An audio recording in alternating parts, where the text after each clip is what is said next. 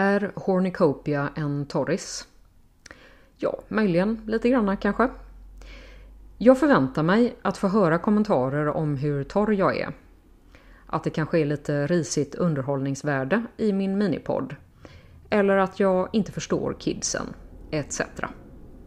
Om det vill jag säga att upplägget är väldigt medvetet neutralt. Det viktiga är innehållet, inte formen.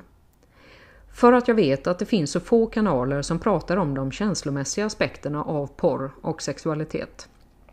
Anatomin kan ni ju redan googla er till. Dessutom tillhör jag inte kategorin kids. Det blir bara fjantigt om jag skulle låtsas göra det. Jag är ju äldre och det är därför jag gör podden.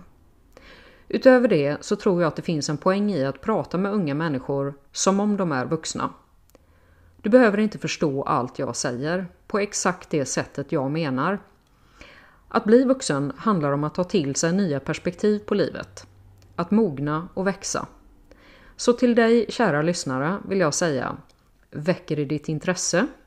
Skaver det lite? Gör det dig förbannad? Tycker du att jag är rätt löjlig men ändå ganska okej? Okay?